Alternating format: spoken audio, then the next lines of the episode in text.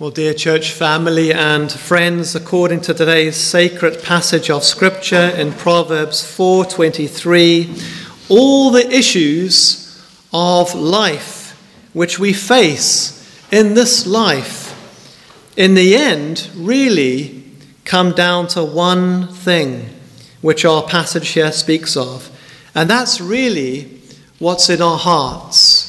Whether our hearts are the Lord's or not, whether we are truly right with our God.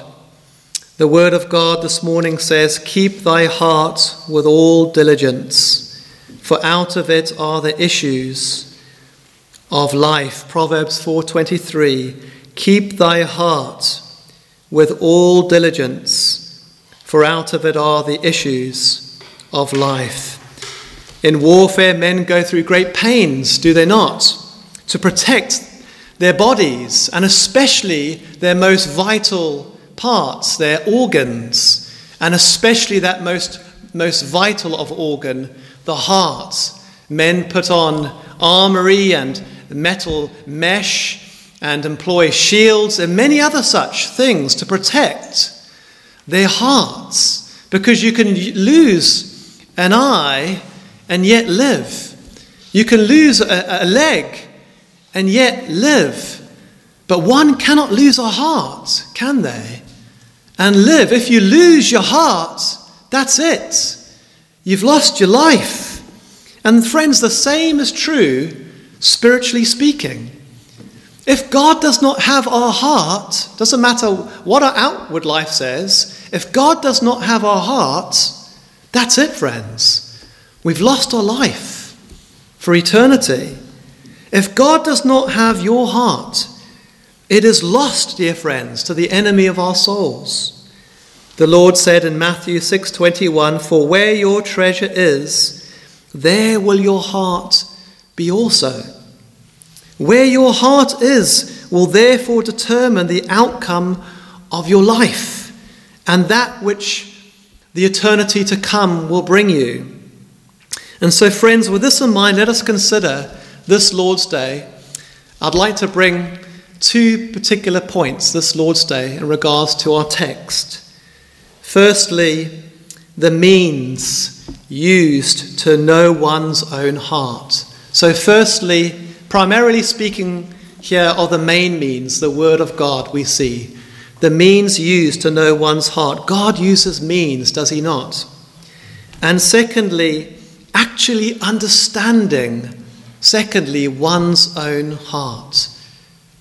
We cannot do this by ourselves. How can man actually understand his own heart, the desire of the heart, the affections of the heart, how that relates to what we hear, what we see, what we, we think about, where it leads our feet, how we live our lives? We see in verse 20 through to the end how the Word of God, used in relation to man's faculties, like I said, the desire, the affection, how that, how that outworks to where we go in life, what we do in life, where we live in life, who we marry in life, what we employ as our entertainments, what we hear, what we see. It all depends upon the heart, you see. It's the source, is it not? When the Holy Spirit of God so quickens and awakens any poor lost sinner to himself, there is an attendance, there begins to become an attendance upon the Word of God.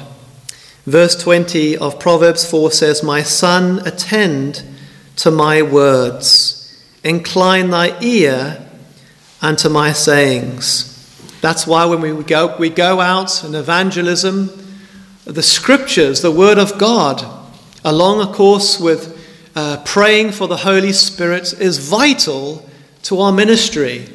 Tracts, Bibles, speaking to people the Word of God on the doors, in the open air, in our witness to loved ones, to colleagues, the Word of God, when uh, a man, woman, or child are so quickened by the Holy Spirit and by the means, the primary means, uh, by which people are saved, the Word of God, there becomes an attendance upon the Word of God. Attend to my words, incline thy ear unto my sayings. When the Lord was quickening me, I remember very vividly before I was saved, um, the Word of God came with great power. And like I said, yes, through people, through the faith of other believers. And I remember one particular believer in particular, it was an Irishman called Kevin. And he spoke to me if I had a relationship with the Lord God, and he started speaking to me about the Word of God. And I remember there was a drawing there. I believe that was the first promptings of the Holy Spirit within me, prompting me. There was an attendance upon the Word of God, something which I'd never felt before. There was a drawing there, there was an inclining to my affections and my mind to the Word of God. Is this true of you? Has there been a time in your life where there has been this sincere, heartfelt attendance upon the Word, a true belief, a, a true stirring up, as it were?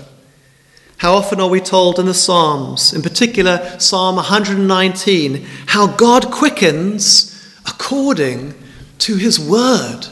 David, over and over again, quicken me according to thy word, according to thy judgments, according to thy loving kindness, according to thy righteousness. And when this work of God within a man or a woman's heart and mind is effectual, they cannot help stop thinking about God's word. The word of God is forever in their heart and their mind. They cannot stop thinking upon the word of God. We see in verse 21 let them, that is, the words of God, not depart from thine eyes. In other words, in thy mind, keep them in the midst of thine heart. One cannot stop thinking about God's word, about God's judgments, about the ways of God, about the righteousness of God, about the loving kindness and mercy of God, about the attributes of God, about the name of God. There is a pondering over one's direction in life. There is a, a check upon sinful thoughts and desires. There is a removing of one's foot from evil when the quickening power of the Holy Spirit and the, and the Word so work together in a, in a poor sinner's heart. We see this process starting to happen.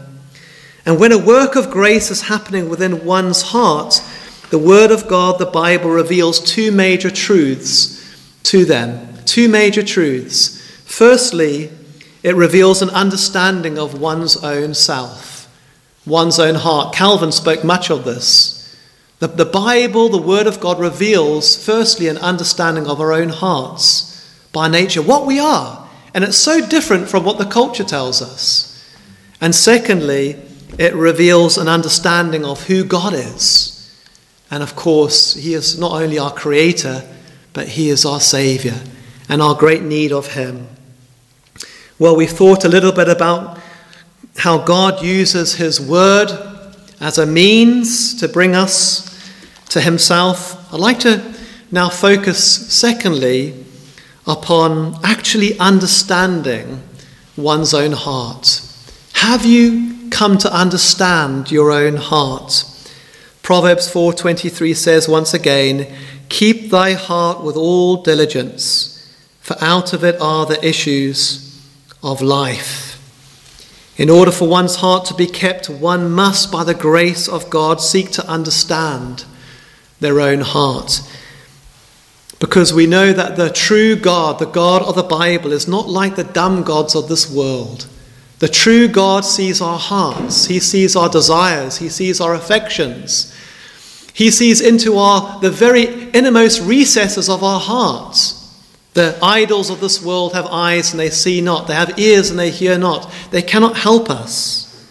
And you know, believers can testify of this. Nothing is more difficult in this life than understanding our own hearts. But nothing, dear friends, is more needful than that, is it not? And God alone is the one that can open up the, our hearts, as it were. God's word here, through the wisdom of Solomon, which God gave to Solomon, sends out the warning flare, as it were, that warning shot here to our conscience and to our souls. He says, Beware. Beware of misapplying your life's energies. Take great care to begin at the right place your heart. Your heart. So often, dear friends, we start at the wrong place. So often in our society, we say, well, things are going to part in that part of my life with my marriage or with, uh, with my family or at work and all these things. And I, I need to be a better person or I need to do this in my life and that in my life. So often we try to address the symptoms and, and not the cause. This is true of modern medicine, isn't it? We, we, we, we, we take paracetamol, we, we're not looking at the cause of our problems. And this is true spiritually speaking. Out of the heart are the issues of life. We must address, really, our hearts. If you can imagine, if our bodies were a nation, a great nation, and we protected them, we adorned them with many securities, many fenced cities, many high walls, a strong army, as it were, if our, if our bodies were a nation. But yet, if the capital of that nation, our hearts, began to uh, become corrupt, began to set up false idol worship, as we see, do we not, in the scriptures? And then, really, from within that nation, you think in the days of Solomon and the kings thereafter, all those idols coming in from the many false gods of this world. And then again, that nation from within began to become corrupt. And that brought God's judgment upon that nation. You see, you can, you can have the greatest army in the world. America has one of the greatest armies in the world. They have this huge army, but we see it's been subverted from within. And we see Washington, what it's become now the corruption, the selfishness, the ungodliness, the, the removal from the Word of God. I'm not saying in, in, in all cases, there are still, thankfully, are godly men and women still standing for the Lord, people of conviction. But you see, it starts from within the heart. Your heart, friends, is the great reservoir and fountainhead from which all the streams of life flow from. Your heart is like a great reservoir. If the reservoir and the fountainhead of life becomes contaminated and polluted, it will affect all the streams downhill from it, all the issues of life. And if you can imagine a great factory I saw once a documentary in China, this huge factory set up near this reservoir. And this factory, unbeknown to the people, was pumping out all sorts of chemicals and toxins into this great reservoir. And the people, the millions of people in the villages down below, and the cities and the towns, the rivers, the great rivers that led into streams down below, well, they were living their life. They were still fishing, they were still using the water for irrigation to uh, plant their fields, and they were still using water to drink, to wash their clothes, to clean. And so life was good. But you see, over time, that great reservoir and the toxins going in slowly but surely started to contaminate that great reservoir. And it started to make its way down into the rivers and into the streams. And it started to affect every vein, as it were, in that, in that province. And what happened next? Well, the fish started dying. The, the trees started to become fruitless. The farms started to, the vegetables started to die because they were feeding them with these toxic chemicals. People started to become up with rashes and started to become sick. And eventually they caught on that it started to bring death. And friends, it, this is like our hearts by nature, is it not? Our hearts, like nature, if they're not dealt with, are like, are like this. Out of it are the issues of life. If God does not have your heart this morning, friends, through unbelief, it doesn't matter how you patch up the outward. If your heart is not right with the Lord, it's all in vain. And what we try to do is we try to fix, like I said, the stream. We try to fix the, the stream without thinking to fix the source of the stream, our hearts. We put plasters, as it were. I was doing this. For, I was doing this with a car for many years until someone told me, Lee, you need, really need to get a better car. I had this old Ford Fiesta, and I loved that car. I, I was loath to part with that car for years. But I kept on spending a near for, a fortune on it, putting plasters on it all the time. So, Lee, you've got to get yourself a new car. You could have bought yourself a brand new car by now. And that's what we do with our lives. We never get to the root of the problem, our hearts. We never get through to the root cause. We, we treat the symptoms and not the cause, as it were. And the Lord Jesus Christ himself speaks of this very truth. He said to the Pharisees and the hypocritical religious elite of that day in Matthew's Gospel 12, verses 34 through 35 O generation of vipers, how can ye, being evil, speak good things? For out of the abundance of the heart the mouth speaketh. A good man out of the good treasure of the heart bringeth forth good things and an evil man out of the evil treasure bringeth forth evil things. What was the Lord saying?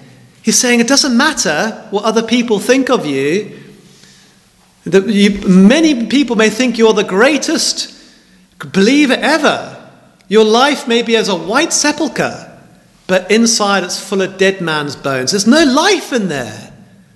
That's what the Lord is saying to them. Your heart is not right with God. Yes, you're outward, you, you pay me lip service, but your heart is far from me. And Christ again says to his own disciples, confirming this truth in Matthew 15 8 through 19, but those things which proceed out of the mouth come forth from the heart, and they defile the man. And verse 19, for out of the heart proceed evil thoughts, murders, adulteries, fornications thefts, false witness, blasphemies. All these things come from the heart of the man, and they defile the man. In other words, the Lord is saying our greater energies and attendance should be on where our hearts are. There must be an inner reformation of our hearts before an outward. There must be an inner transformation of our hearts towards the, the Lord God. And that's where we must begin. That's where we must start with our heart's desire and our affections.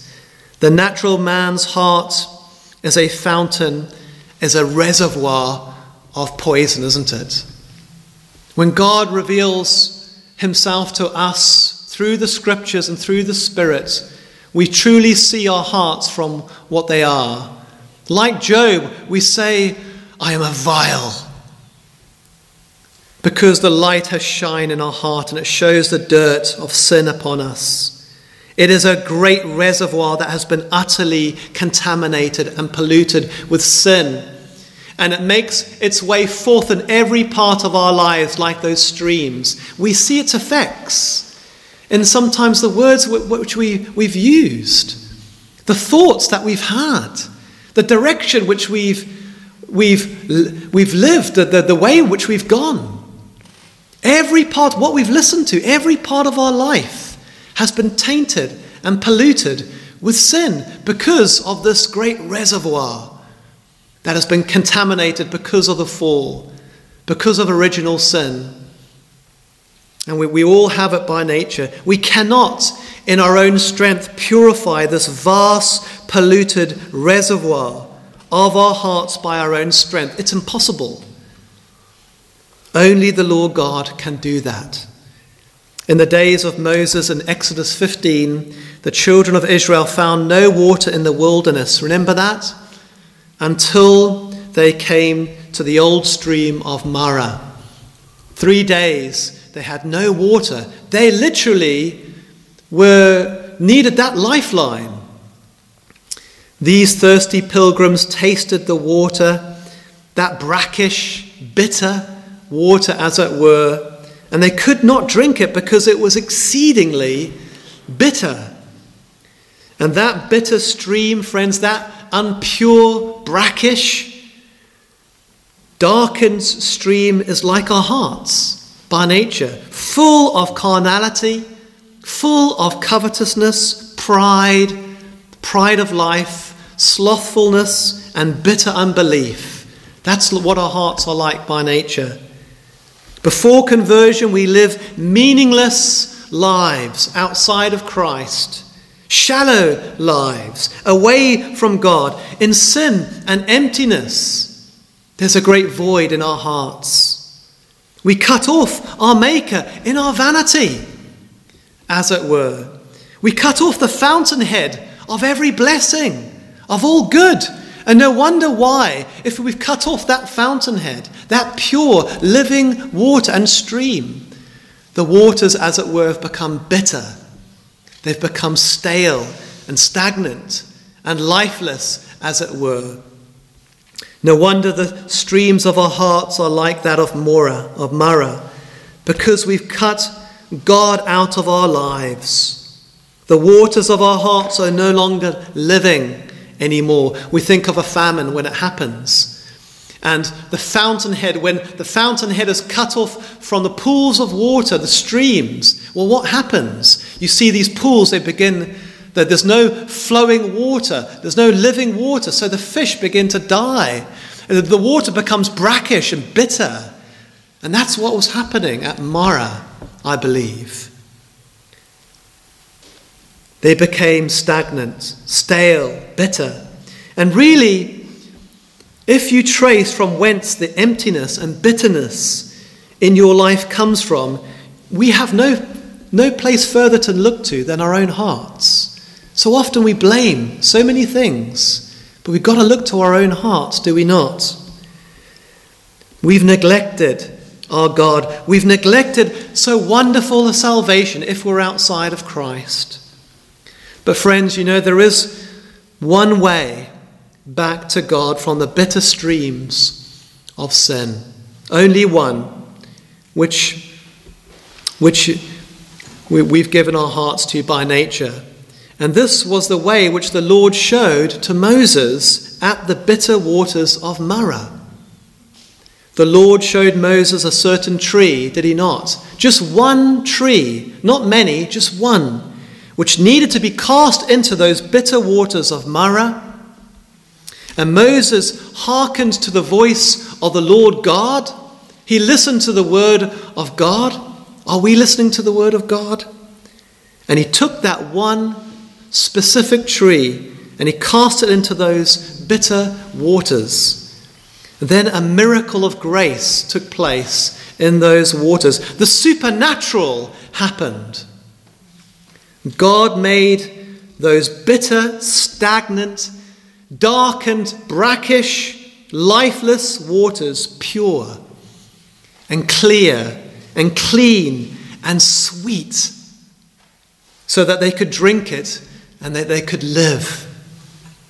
And God can do the same for you and I today, dear friends. If you have not yet closed with Christ, He can do the same when you look to the cross of Calvary. To you look to that tree and you see the Savior hanging there on that cross for your sins, paying the full debt of your sins, taking your bitterness, taking your sin, and bearing it upon that cross for you some 2,000 years ago.